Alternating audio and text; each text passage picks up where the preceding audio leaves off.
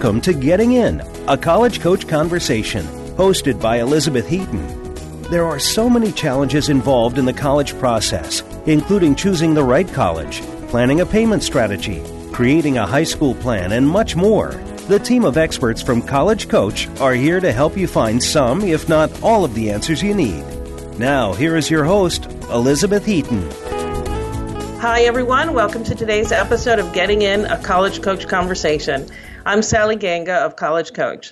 Today, for my second and third segments, I'll be answering listener questions about admissions and financial aid topics with my colleague Alexander Gonzalez.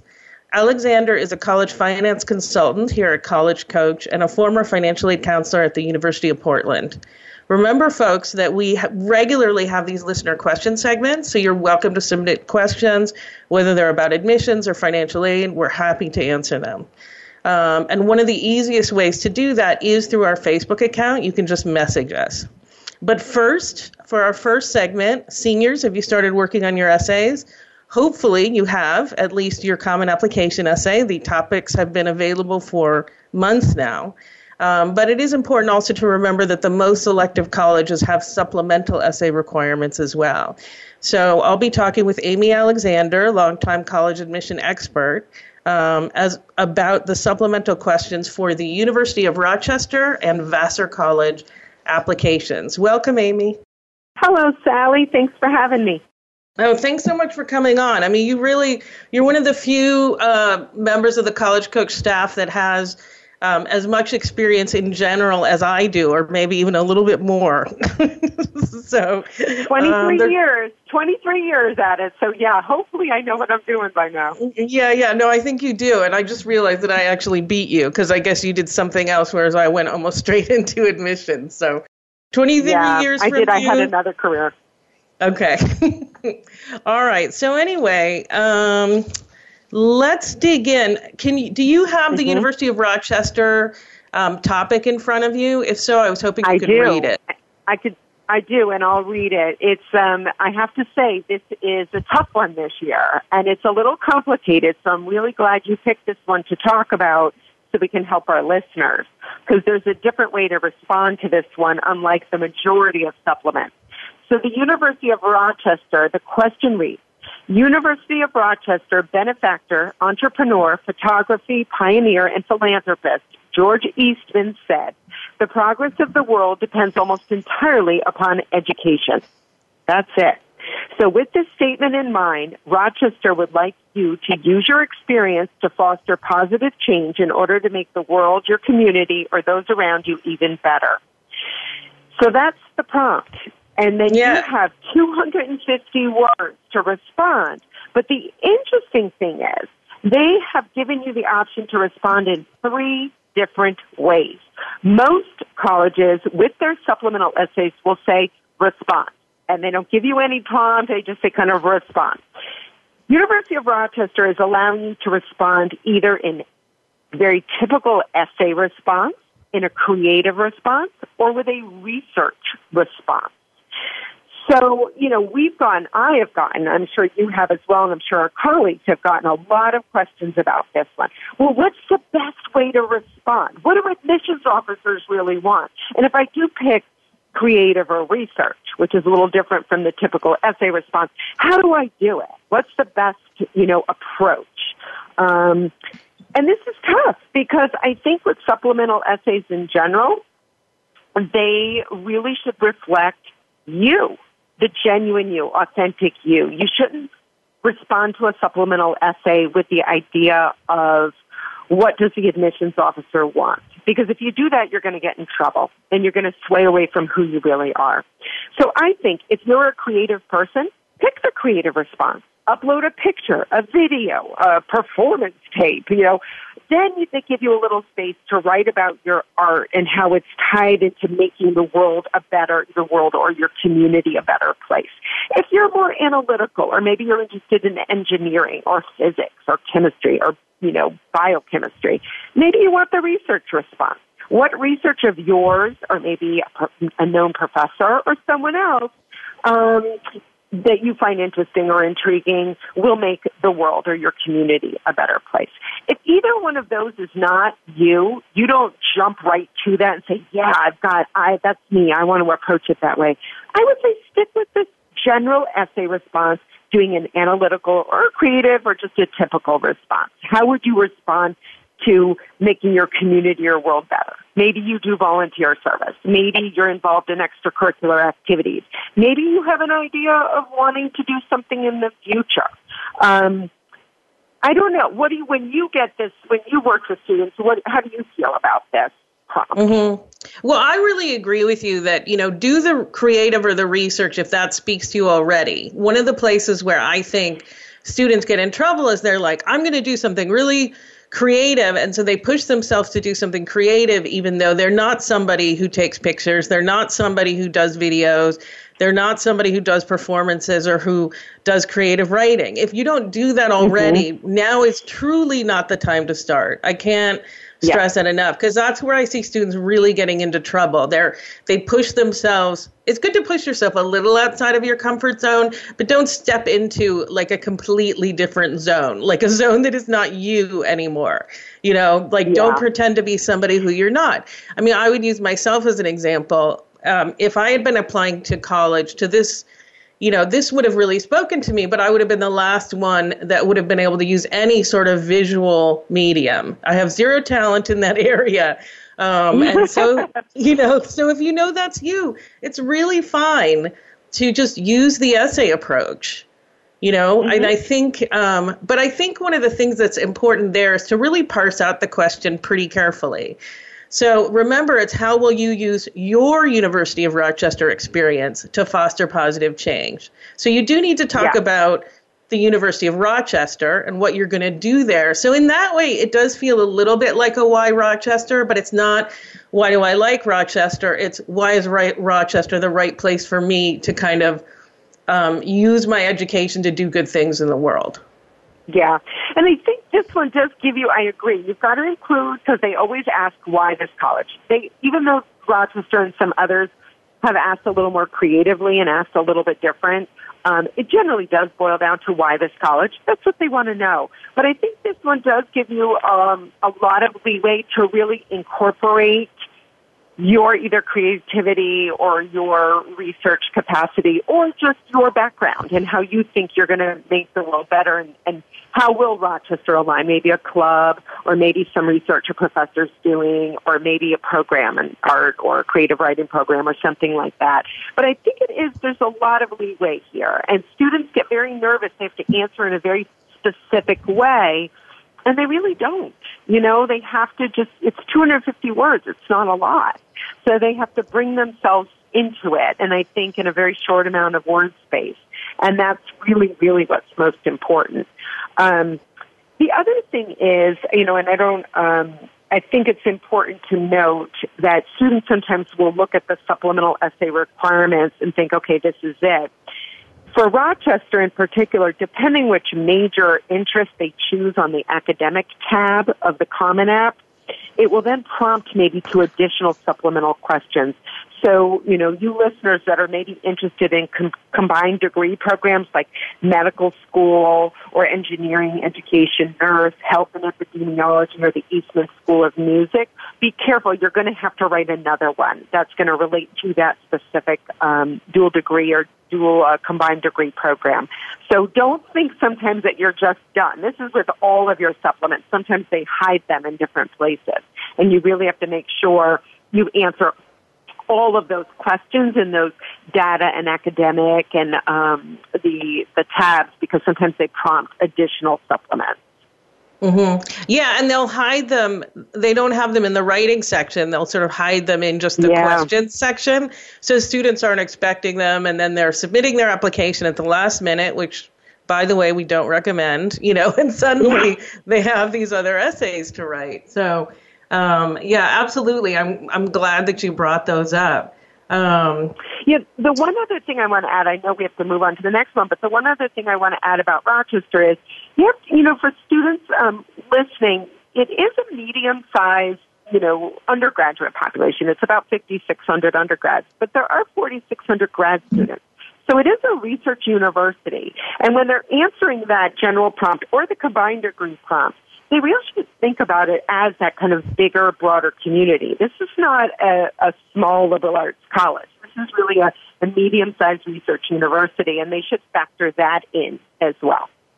Mm-hmm. How would you have them factor that in? I mean, I know it depends on every student, but I was just hoping you could explain what your point there a little bit more. Yeah, I think that, you know, for, especially for some of these combined programs, they are going to have the opportunity to work with students at the graduate level. They're going to have teaching assistants that are graduate students and be introduced to this. So they're not just going to be dealing with professors teaching undergraduates. They're going to be dealing, a lot of the students, with graduate level students and graduate level experiences, publications kind of all around them.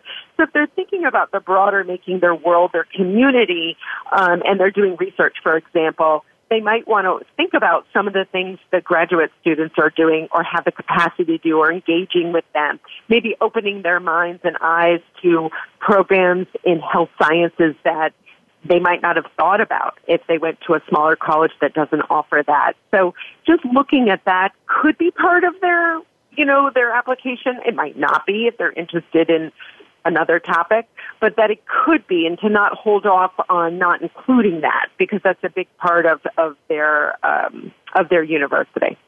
Mm-hmm. Okay. All right. Great. All right. So let's move on to Vassar. Not as complicated, but still worth talking about. Um, so what's well, the Vassar question? Yeah, it's not as complicated, but yeah, they do have to be mindful that there are four four potential. Now, they're not all required. There's only one required, the supplemental essay, and I'll read that one. We'll talk about it. But there are three other optionals, and we'll talk about whether or not you do that and if it makes sense for you. Um, but their their supplemental essay is how did you learn about Vassar and what aspect of our college do you find appealing? And this one's 350 words. They give you a little bit more word space, but it's still not a lot.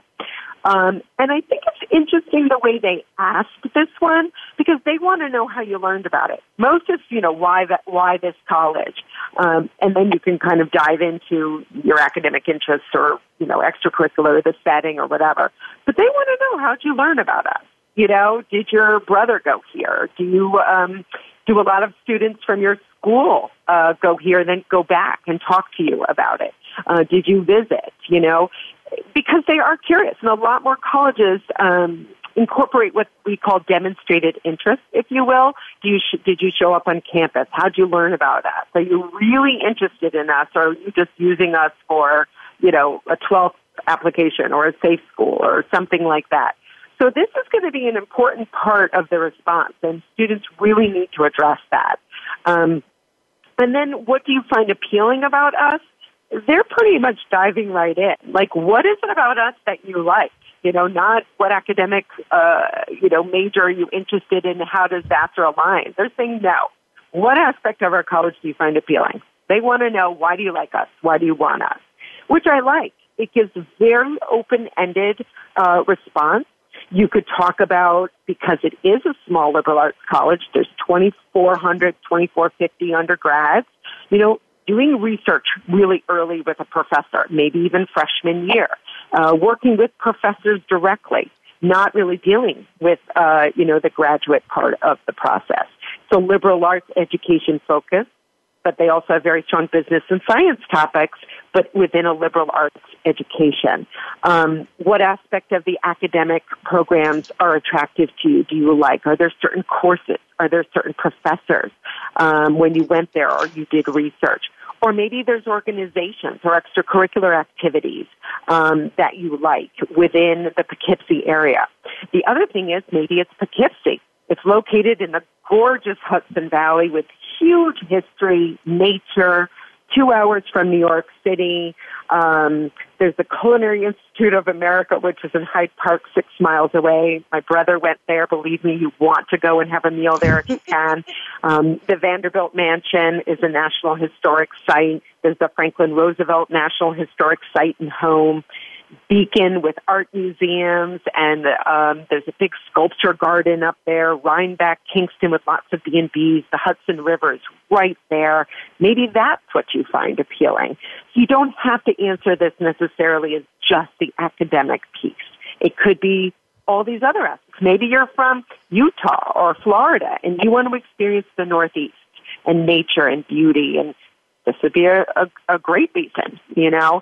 Um, so there's a lot of ways to approach this one, which I like. Mm-hmm. Yeah, I would say I think you made an important point there, where you're like you can address. It doesn't just have to be academics, but I would say that academics should always be an important piece of it. Although maybe that's because yeah. of the nerdy schools I worked at. Like at Chicago and Reed, we wanted to make sure you knew about the academics. Well, you know what's interesting? I mean, I worked at the Yale admissions office, and I have to say, of course, academics was first and foremost. But usually students address that if there was another supplemental essay or in their main common application essay, or it came through in other ways, maybe their extracurricular activities page. So for some students that were really strong academically, and to be honest, if they're applying to schools where you worked, which I know Chicago and, you know, where I worked Yale, if they're applying to Vassar, which is a highly selective school, they are strong students. So sometimes I like if they do it in um, a really good fashion, you know, and they really explain it with good writing, um, something else, then I'm okay with it. Um, mm-hmm. But you know, it can't be fluffy. Can't be, it has to be like why and really uh, thoughtful um, and and show kind of depth of, of thought and interest and curiosity. Um, and if they do that, I think it's okay um, because they're not saying specifically what academic program. So I think they're they're maybe throwing this out to see what they get. Mhm. Mhm. Okay.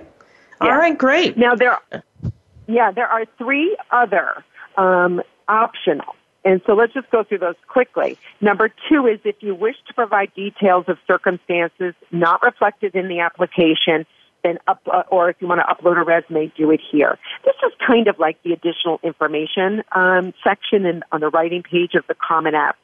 I really believe don't do this unless you have something, unless there's an illness, a family emergency that occurred, something really extenuating. There's no need to do that. If you do want to upload a resume that has a, you know, much more detail into one, two, three extracurricular activities that you couldn't fit in in those very small spaces on the activities page, I think that's fine. They're allowing you to upload a resume. That's a great place to do it.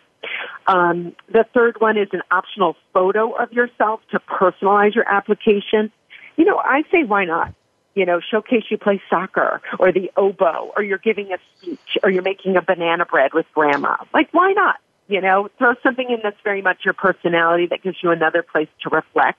If you really are opposed to it, you don't have to and you will not be penalized. Mm-hmm. And, and, then I, the fourth I section. Just, just just quickly i want to highlight that? that? i think you're saying something important too about the picture.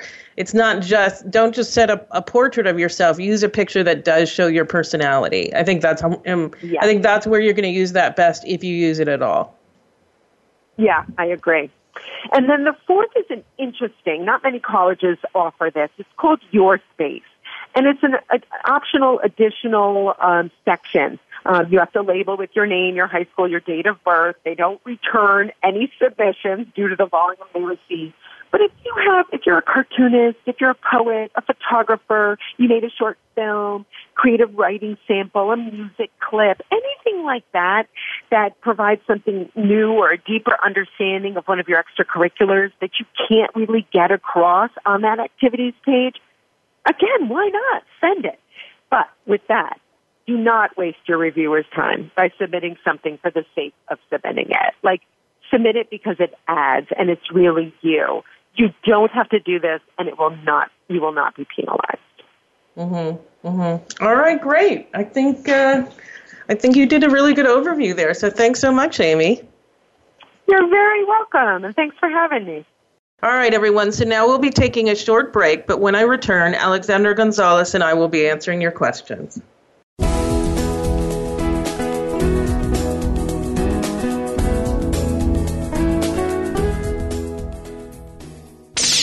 The Internet's number one talk station. Number one talk station. VoiceAmerica.com. If you're a parent of a high school student, you've probably heard a lot of scary stories about college admissions, about the growing number of applicants, the shrinking number of spots, about how even valedictorians are being turned away. For families of hopeful college students, it's impossible not to worry. But at College Coach, we take the worry out.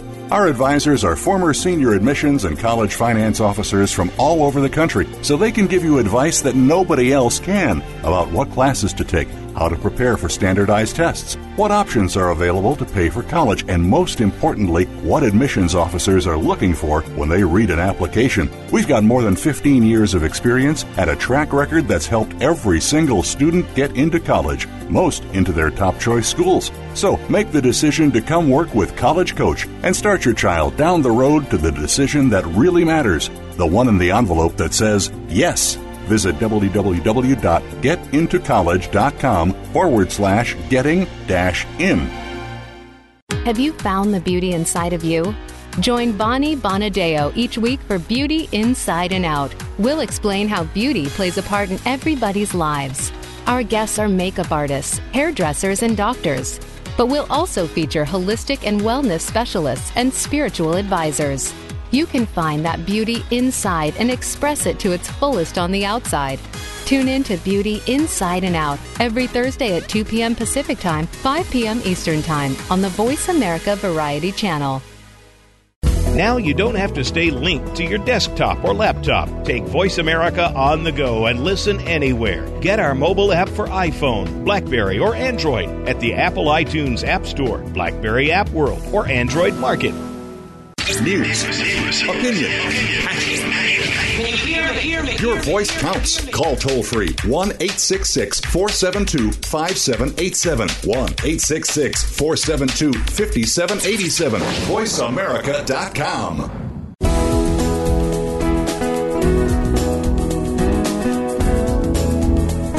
You are listening to Getting In, a college coach conversation. To reach Elizabeth Heaton or her guest today, please call in to 1 866 472 5788. That's 1 866 472 5788. Or send an email to gettingin.voiceamerica at gmail.com. Now, back to the show. Welcome back, everyone. As I mentioned before our break, Alexander Gonzalez and I will be answering questions submitted to us by listeners to the show. Welcome, Alex. Hey, how's it going? It's going really well. Thanks so much for being on the show today. So, Oh, um, so I want to go ahead and dive right in. So, we're answering just for the listeners to know. We're going to be answering questions from both admissions topics and financial aid topics. So, I will be reading off the questions to Alexander that are related to financial aid, and then he will be reading off the topics related to admissions to me, and then we'll be answering them, obviously. So, all right. So, um, let's start with the first financial aid question. Um, what qualifies a student for a full tuition scholarship? And this is kind of a hybrid question, too, huh? Yeah, it really is. And, and it's an interesting question, and it's a great question. So there's a couple of different um, ways that we can think about this. There are opportunities um, for need-based financial aid. Some of these opportunities will really depend on the schools that you're applying to. So a lot of um, Ivy League schools or selective schools um, that have no loan or consider themselves no loan um, might provide a family with um, a full tuition scholarship. Um, but really, it looks at a family's expected family contributions um, when they fill out the financial aid forms, the FAFSA or the CSS profile, and it calculates what a family's need is. And so this could be equal to or close to um, what a full tuition is. And that's uh, what full tuition is. And that could be considered um, kind of around the water cooler as a full tuition scholarship. Um, and so just be mindful that um, when you're researching these colleges, um, that you're looking at their financial aid page, and they'll be they'll um, those colleges will let you know kind of if they're a no loan school or they utilize need based scholarships or awards. However, there are also colleges that are out there that provide merit scholarships, um, and I want to make sure the listeners know that like that you want to look at these scholarships, or if you're looking for that full tuition scholarship, is that you're not thinking about it in the sense that the student is being rewarded for their academic accomplishments or their extracurricular accomplishments, is that they're looking at it in the sense that um, these are recruitment scholarships. And so we want to target those schools that offer merit-based scholarships um, that are maybe target or no problem schools, really these schools that the student meets or exceeds the, ex- the academic expectations. Because typically academics does the heavy lifting, but there are those schools out there that look at kind of a variety or the holistic review of the application um, as part of the, the scholarship application as well. Mm-hmm. Yeah, and actually, I mean, in admissions, we're sometimes involved with those, and you, the way you defined it is exactly right. This for a student to get a merit based scholarship, it means that they have to be well above average within a pool, which I like to add to students. This is part of why the Ivies don't offer merit. Like, it's there's sort of very few students that are going to be exceptional in a pool that's already quite exceptional. Um, so I kind of wonder how University of Chicago is still offering them now that their admit rate is down below the um, admit rates of some of the Ivies. So it's kind of interesting. Um, yeah. Well, and know that in some of those cases, some of those colleges, uh, maybe not University of Chicago, but maybe some of those colleges incorporate their academic um, merit scholarships with their net price calculator. And so do know that you can also combine merit and need in those opportunities as well.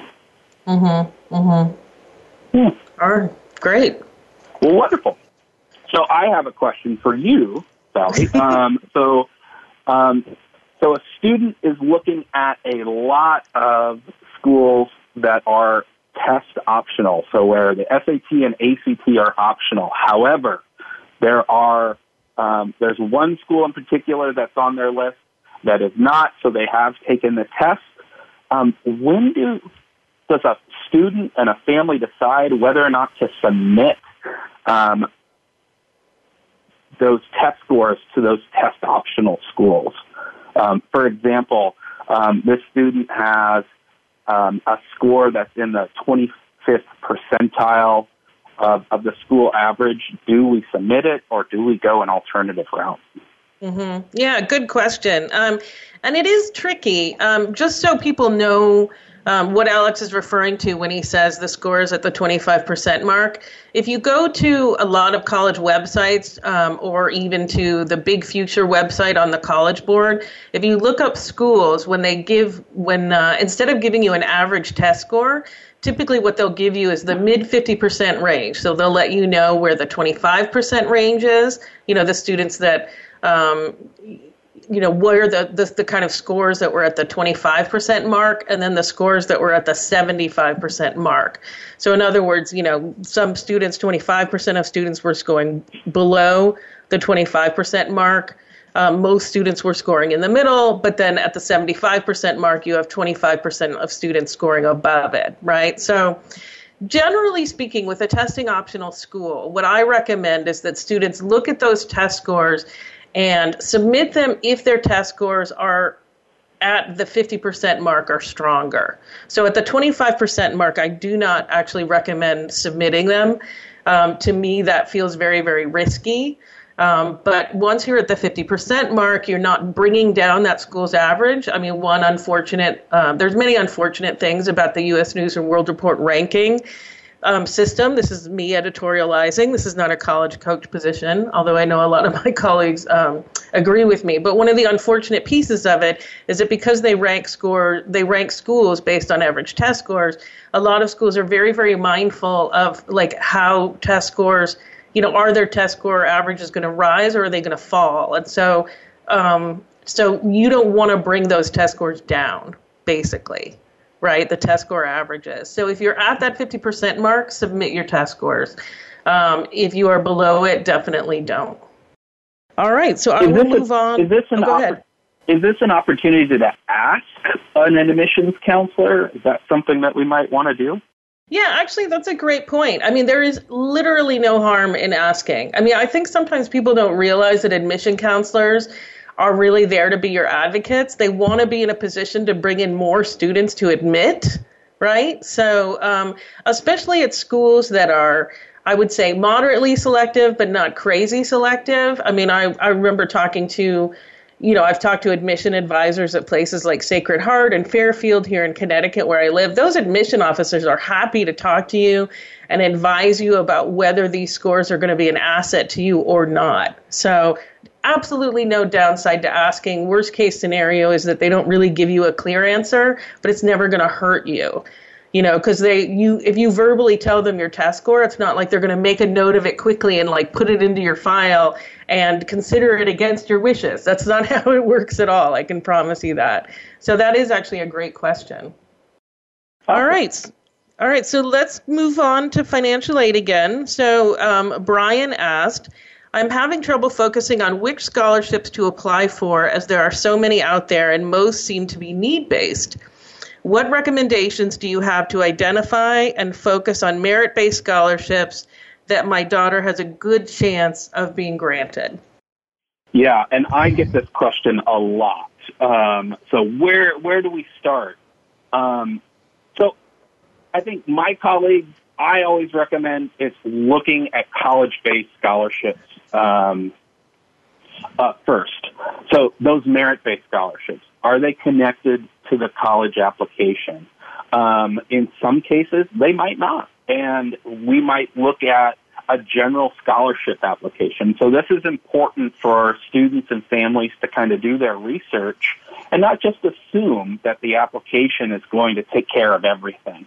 Um, so there might be um, general applications, there might be foundation applications, um, or department applications uh, for scholarships. So um, where do we find those? It could be on the most likely on the financial aid website. There might be a separate applica- uh, website that might have that are dedicated to scholarships um, as well.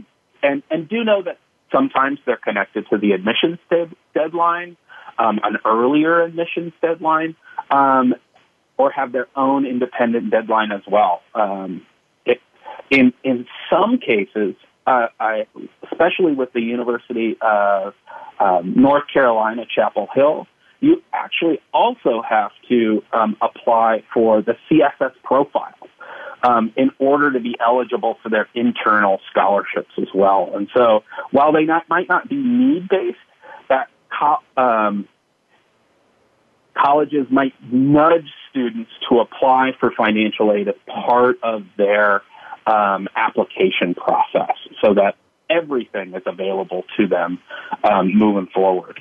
But a lot of families are also looking at those outside or community scholarships. So where do we start? Again, you go on on a, on a website, a search engine. Um, there are a lot of great ones that are out there. Uh, scholarships.com, niche.com that might create a profile um, for your student. Um, and then it searches and tries to match scholarships but, um, with your students. But that can be really overwhelming. So I, I really um, focus, and I was a worked on scholarships. I was a, uh, a manager for a scholarship.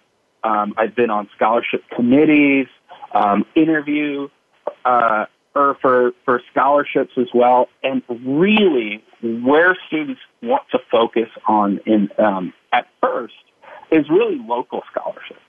So local scholarships or members membership scholarships. So these could be um, memberships in terms of you're you're connected to a school or a school district. It could be the community that you live in, and maybe a community foundation like the Rotary Club or a Kiwanis Club um, or a Chamber of Commerce.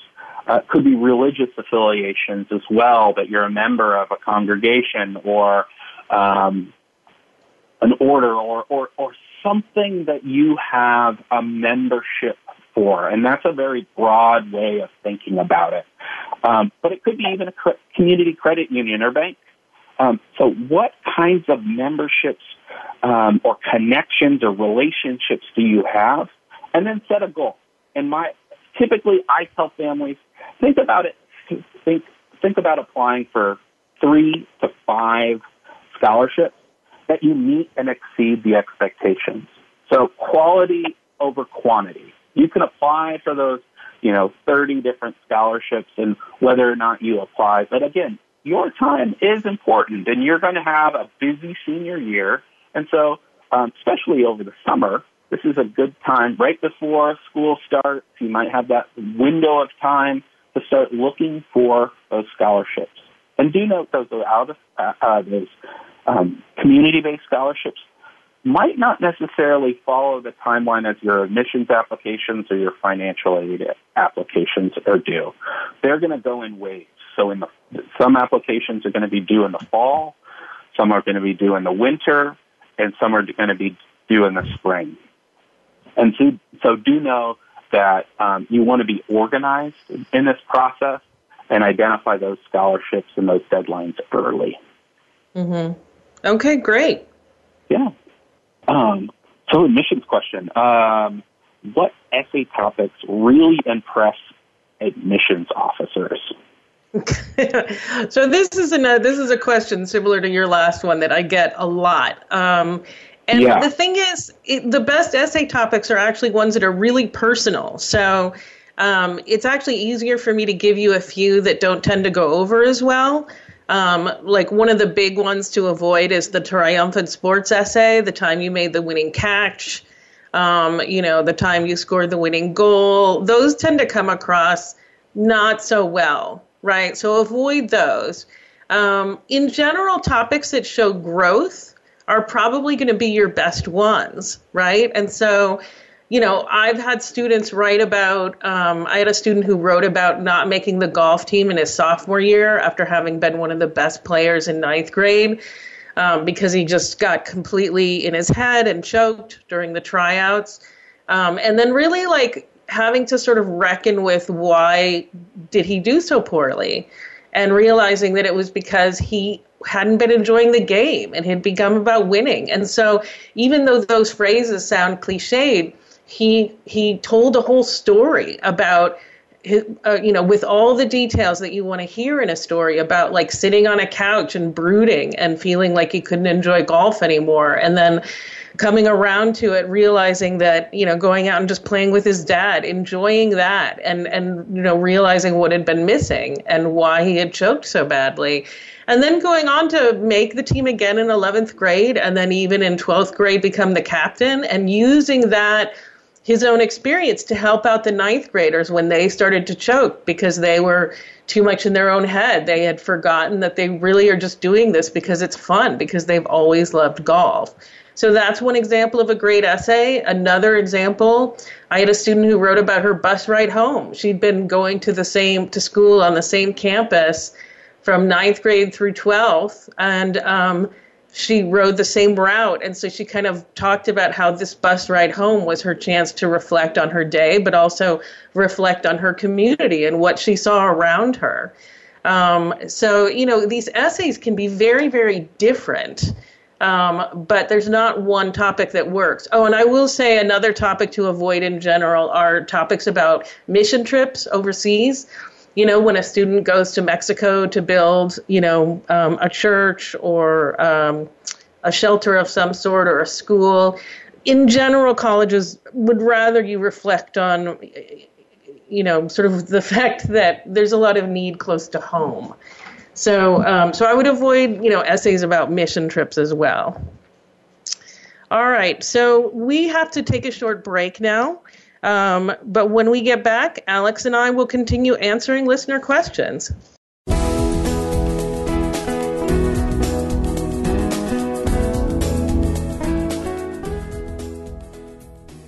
Stimulating talk. It gets those synapses in the brain firing really fast. All the time. The number one internet talk station where your opinion counts. VoiceAmerica.com. If you're a parent of a high school student, you've probably heard a lot of scary stories about college admissions, about the growing number of applicants, the shrinking number of spots, about how even valedictorians are being turned away. For families of hopeful college students, it's impossible not to worry. But at College Coach, we take the worry out. Our advisors are former senior admissions and college finance officers from all over the country, so they can give you advice that nobody else can about what classes to take, how to prepare for standardized tests, what options are available to pay for college, and most importantly, what admissions officers are looking for when they read an application. We've got more than 15 years of experience and a track record that's helped every single student get into college, most into their top choice schools. So make the decision to come work with College Coach and start your child down the road to the decision that really matters, the one in the envelope that says yes. Visit www.getintocollege.com forward slash getting dash in.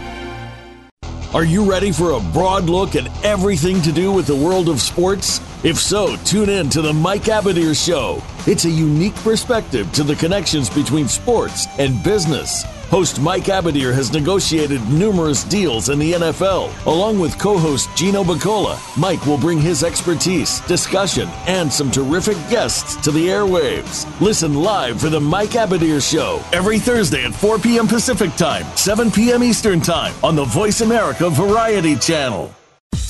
Have you had a chance to check out Voice America's online magazine and blog? If you love our hosts and shows, check out articles that give an even deeper perspective plus topics about health and fitness, movie reviews, philosophy, business tips and tactics, spirituality, positive thought, current events, and even more about your favorite host. It's just a click away at blog.voiceamerica.com. That's blog.voiceamerica.com. The Voice America Press Blog. All access, all the time.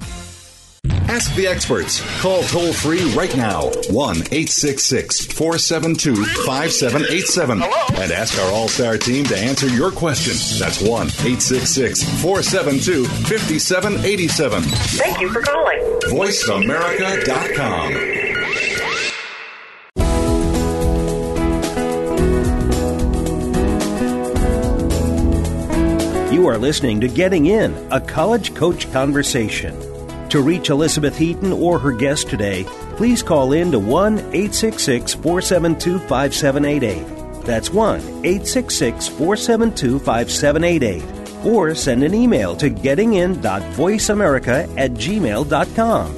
Now, back to the show. Welcome back, everyone. So, Alex, on to your next question. Um, so, a question from Santiago said, um, two kids two years apart. Will disbursements from a grandparent's 529 for kid number one affect the financial aid for kid number two? So this is this is a great question. Um, a lot of grandparents want to help out with paying for college, um, but how does that affect um, a student's financial aid award? Um, so this is an interesting question because so having them two years apart, so let's say their student was a freshman, um, they when they filed the FAFSA, um, they were looking at the income from two years prior, and so in the student's junior year, this is when the financial aid impact um, does potentially could affect the financial aid package if it is need based aid that is um, the, the student is utilizing. But it's not necessarily going to affect the second student. It's actually going to affect the, the first student in the sense that distributions from a grandparent 529 plan will be reported as kid one or the, the, the older student as untaxed income um, from the years prior. So the amount that the student used within their freshman year will actually show up as student income in the in the junior year's uh, financial aid package. And so this is something to be aware of. There is um, some income protection allowance that that um, students um, that students are granted. So it's a little less than seven thousand dollars um, and so you want to make sure that you're mindful of what you're using and how it's impacting your financial aid in the future. And so I recommend utilizing the school's net price calculator or an EFC or an expected family contribution calculator that can kind of look at how these um, um, how the 529 plan can impact um, a student's financial aid package going forward. However, with the question, the second child won't receive, won't, the income of the first child won't affect um, the second child's financial aid eligibility. Okay, great. So a little, little complicated. Um, always check. Um, calculators are a great resource. Mm-hmm. Um, question for you. So should I should I write my oh my own letter of recommendation? Or sorry, who should I pick to write my um, letter of recommendation? Okay. All right, great. So this one is complicated and it does kind of uh, stress students out, or I should say it isn't complicated, but it can be made complicated. Um, it's very simple, really. It should be somebody in and who's taught you in an academic subject, right? So one of the five main subject areas, meaning English, history, math, science, and maybe a foreign language. A few schools don't prefer foreign language recommendations, but most schools would be fine with that. Ideally, from the junior year, because that's when you're going to have been at your most advanced academically. Um, now, where it can be um, be kind of complicated is that students often come to me and say, "Yeah, but I want my DECA, you know, I want my business club advisor to do it. I want my coach to write one, you know, those sorts of things." So, those um, they are those faculty members are not teaching you in a class, and the recommendations are specifically usually asking for a teacher recommendation letter. So those are not going to work for that. However, some colleges will allow a supplemental recommendation letter. You know, they'll just put it on the common application. It's listed under other. And then that's a perfect place to add that. Now, if they don't allow that, one of the things that I recommend to students is remember that most of the time you're also going to be asked for um, a counselor recommendation, you know, from your college counselor. If that's the situation, then they can actually often include a lot of information that's broad, you know, that's from other faculty or advisors in the school that are not teachers. That's part of the job when they're writing your letter of recommendation for you. So, um, so remember, the teacher recommendations have to be from academic subjects. And by the way, when I say academic, I don't mean business classes either. Even if you're applying into a business program, honestly, your math grades and your math performance is more predictive of how you're going to do in a business class in general than a than a high school business class. They tend to be quite easy. I'm sure there's exceptions to that, but in general, those classes are easy and they're considered elective. So um, colleges are not as interested in that. Now, one exception to the rule that it has to be from academic teachers is let's say you're applying to art school and you have a recommendation from your AP Studio art teacher. Obviously, that's going to be a good idea, right? So, again, if you're applying into one of these conservatory programs, you're applying for a Bachelor of Fine Arts, um, then a recommendation from an art teacher will actually work really, really well.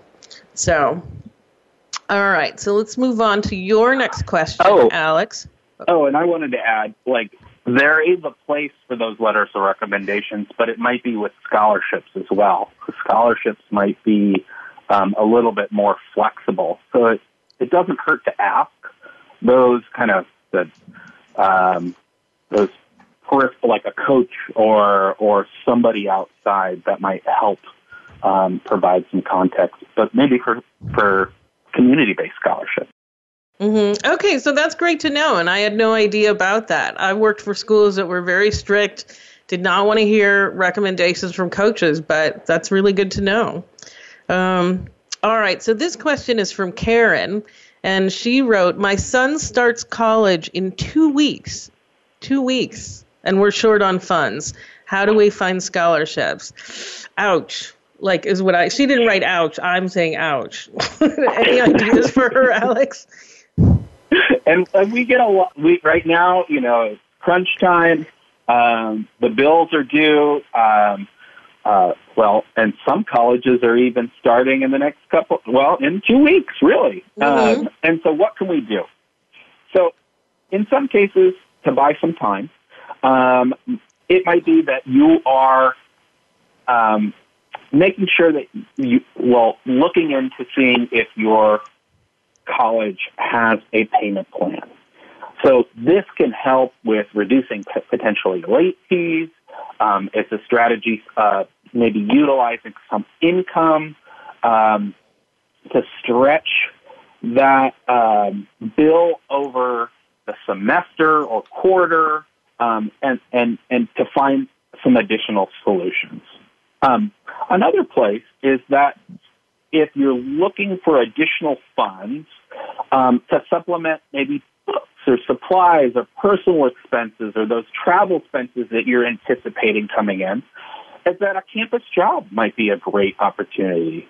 Um, so this could be work study through um, your financial aid package or through the college as well. And these could be a variety of different places, anywhere from um, food service to working in a library, in the computer lab, um, with a professor even, or a com- student group might provide um, a job um, for a student that is student focused. So you are you have the opportunity to really work um, your work schedule around your school schedule um, versus working for an outside um, like restaurant or outside entity where you might be um, working around your work schedule versus your your class schedule. Another option is uh, potentially loans. So there are opportunities that you could still access um, student loans, and those could be um, the Parent Plus loan, so a loan that the parent takes out that has the ability to fill the, the gap uh, between the cost of attendance and the, the financial aid that was awarded. Um, there might be some state loan programs um, that your student might be eligible for. Um, so explore your state. You might not necessarily, if you're if you're attending a school out of state and you're not a resident, you might still be eligible for that that program. Um, and then there are private student loans that can help supplement um, supplement that as well. Um, some opportunities or, or some places to compare those those private loans uh, might be MagnifyMoney and NerdWallet will kind of give you um, an opportunity for you to compare and contrast some of the different rates, different repayments, some of the safety nets that are connected to those student loans. Um, and you have the ability to kind of shop around um, for for those student loans as well. But in okay. terms of scholarships, um, for utilizing them in the fall, there's not a whole lot of opportunity, but there are a lot of opportunities moving forward for undergraduate scholarships that you could take advantage of. Okay, and Alex, unfortunately, I have to cut you off there. So. Um, because we have to we have to finish up now. But thanks so much for being on the show. Yeah, thank you. Okay, and thanks to Amy Alexander as well. Now I want to tell you about our show next week. Our host, Beth Heaton, will be interviewing a University of Pennsylvania alumna interviewer for tips and strategies to bring into your interview. Beth will also be talking about how to fill out the activity list on the application for maximum impact. And last, have you seen the term FERPA, F-E-R-P FERPA on the Common Application under the Recommenders section. Well, Bethany Guest will be explaining what that is and how it is used in the application. And finally, I want to remind you that you don't have to listen to our shows live. Every show is accessible 24 7 on the Voice America website, and you can also download every show for free on iTunes. You can look through our archives for shows with topics like Do I have a chance of getting into an Ivy League college? And also, if you like our show, do us a favor and be sure to rate us on iTunes. It takes only a moment of your time and is absolutely free. And don't forget, we're here every Thursday at 4 p.m. Eastern, 1 p.m. Pacific. So check us out.